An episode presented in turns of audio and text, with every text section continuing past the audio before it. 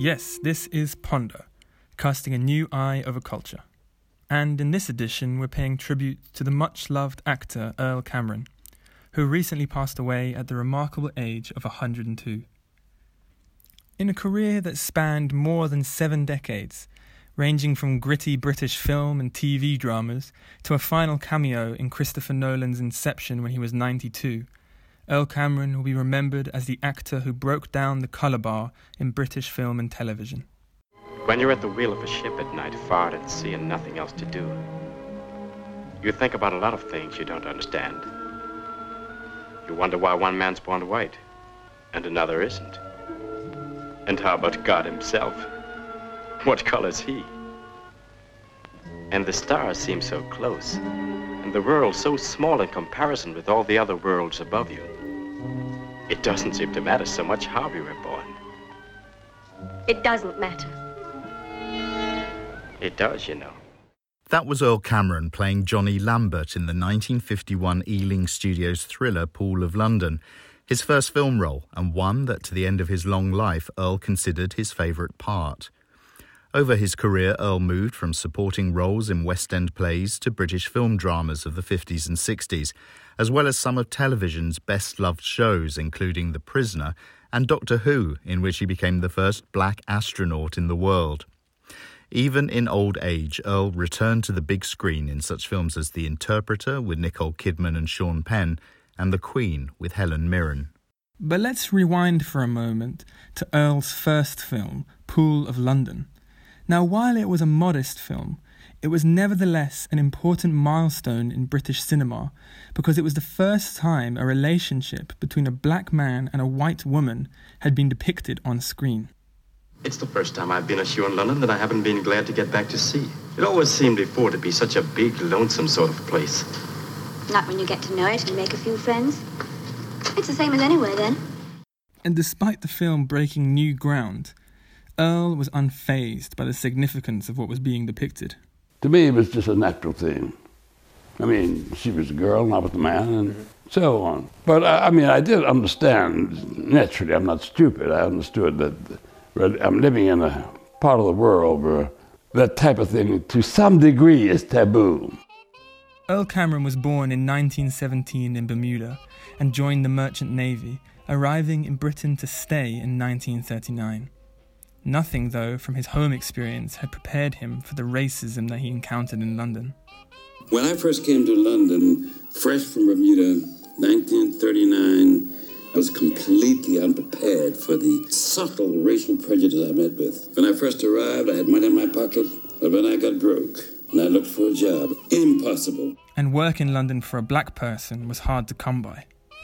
After months of menial tasks in the hotel, there was a friend of Earl's who was appearing in a popular West End musical called Chu Chin Chow, and he told him that one of the players had fallen sick and could Earl step in. Earl jumped at the opportunity. My legs are trembling, I can see faces out front, and I thought to myself, God, this is terrible, but it's better than washing dishes. Jobs in repertory theatre followed for Earl before he landed the role of the young merchant seaman in Pool of London. I phoned up Ealing Studios to inquire about another film called Where No Vultures Fly.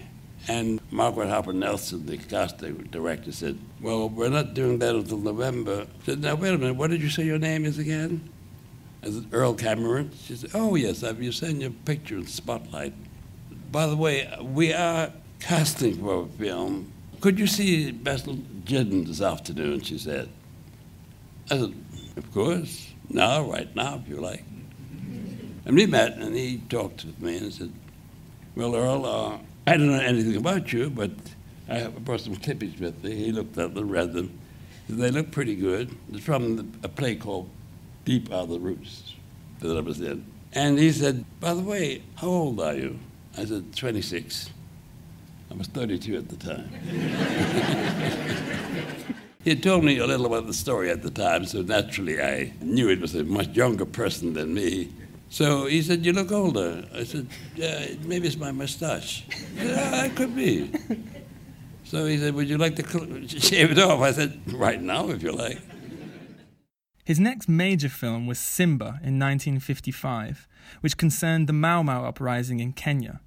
But roles were initially few and far between. Earl later remembered, "Always, I had to wait months before I got another part.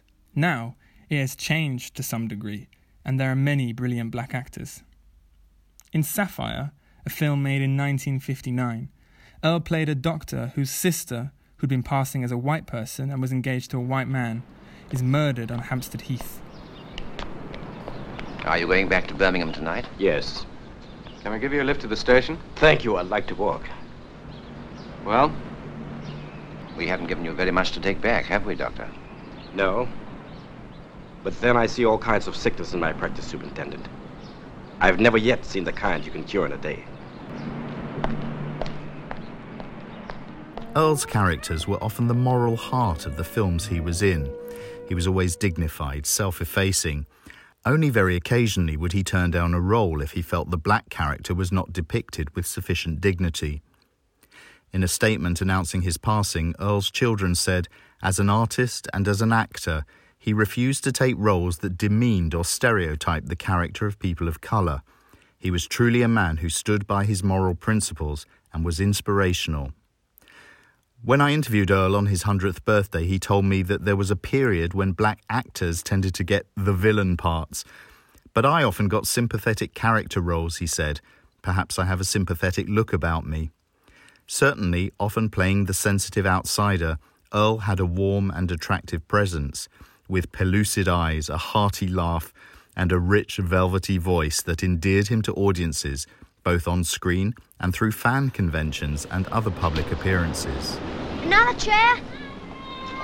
Here, let me give you a hand there. Thanks, Mr. Gomez. Okay, fella. Sure gonna be some bonfire, huh? The biggest there is.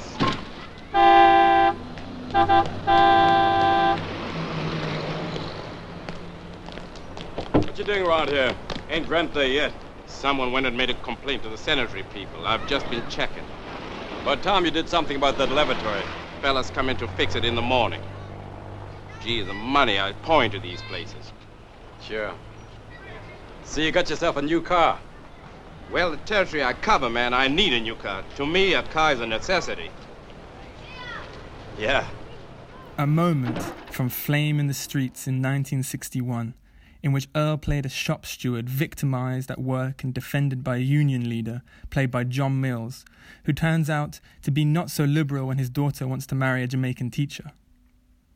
In the 1960s, there were seminal BBC television dramas exploring racism, including The Dark Man in 1960, in which Earl played a taxi driver facing prejudice in his workplace.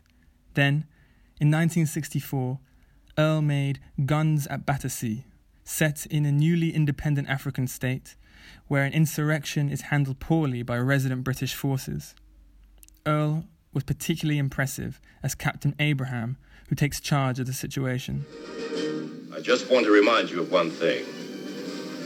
It is your duty to carry out the orders of the elected government. It is not for us to concern ourselves with politics. Then came Earl Cameron's highest profile film, playing opposite Sean Connery in the 1965 James Bond outing Thunderball. Felix Leiter, this is Pinder, our man here. How do you do? This way, gentlemen. We had 7 weeks in Nassau, staying at the Nassau Beach Hotel. That was the most glamorous production I'd ever been on. But parts for Earl in big-budget productions were rare, and the possibility of a move to Hollywood was considered, but it never appealed to him. At the time when I would have liked to have gone to Hollywood, I had 4 or 5 children as they came along, and I realized that I couldn't have fitted into Hollywood. Sidney Poitier had said to me, very good friends, even now, we knew each other right from the beginning of my career. We met and knew each other well. And he said that when he first went to Hollywood, the only black person he saw in the studio beside himself was a shoeshine boy. So I realized that I wouldn't go to America, Hollywood, or any other part of the world without my family. And California, Hollywood, was a very, very prejudiced place at that time. My wife was white. And my children, well, okay, they're part of me, and they were not white, if you know what I mean. So to go to Hollywood and be exposed to this kind of evil that American prejudice stands for, I wouldn't stoop to that sort of thing. I have to be very honest. One role of which Earl was particularly proud was playing the King of Abyssinia, who offered safe haven to early Muslims in The Message, the 1976 film biopic of the Prophet Muhammad. The British Film Institute has described his performance as a scene-stealing cameo. Earl had never considered himself spiritually searching, but in the early 1960s, his concern for the state of the world meant that when he came across the Baha'i faith, things fell into place. Its message of the unity of religion and the oneness of humanity had an immediate appeal for him. In a dramatic move of another kind, he uprooted his family to the Solomon Islands for 15 years to help build a Baha'i community there while managing an ice cream business. Returning from the Solomon Islands when his first wife Audrey became ill, Earl's acting work picked up again. For The Interpreter in 2005, when Earl was already 87, he played the dictator-president of an African state. Nicole Kidman, as the interpreter in the title, stumbles across a plot to assassinate him as he addressed the United Nations. It was the first time that a film had actually been shot in the UN General Assembly, and the moment had strong resonance for him. One of the things I must say that I liked about that part was being at the United Nations building, and, you know, all the extras were representing all the different countries, you know? And looking out in the audience and seeing all the different nations there representing their countries and so on. And, you know, I'm a Baha'i. And as a Baha'i, I rather feel that the world needs unity. It needs the people to come together. And being up on that rostrum and thinking, out there, all this, they were extras. But the whole world is represented. But that gave me a thrill. The world needs unity desperately, and I think the only hope for humanity at the moment is the United Nations. Later television appearances for Earl included Neverwhere, Waking the Dead and EastEnders, and in 2006 he had a touching cameo in The Queen, painting Helen Mirren's portrait at the beginning of the film. Real royalty came calling when Earl was awarded a CBE in the 2009 New Year's Honours List. And of course, there was a card on his 100th birthday and an honorary doctorate from the University of Warwick in 2013. He was also lauded in his homeland of Bermuda, where the main theatre in Hamilton was renamed the Earl Cameron Theatre in 2012. To the end of his long life, Earl remained alert and charming, always showing great warmth and encouragement to those he encountered. And he was still talking about getting more acting work well past his 100th birthday. Actors don't retire. They live in hope. They still hope that the phone will ring. And when asked what advice he might give his younger self, Earl replied, just cool it, you know. Don't take life too seriously, but take it seriously enough to take good care of yourself. That's the most important thing, I think. When he passed away, Earl Cameron's name trended on Twitter after an outpouring of affection. Patterson Joseph, who recently starred in the BBC's Noughts and Crosses, said that his generation's pioneering shoulders are what my generation of actors stand on. No shoulders were broader than this gentleman, with the voice of God and the heart of a kindly prince. We couldn't have put it better ourselves.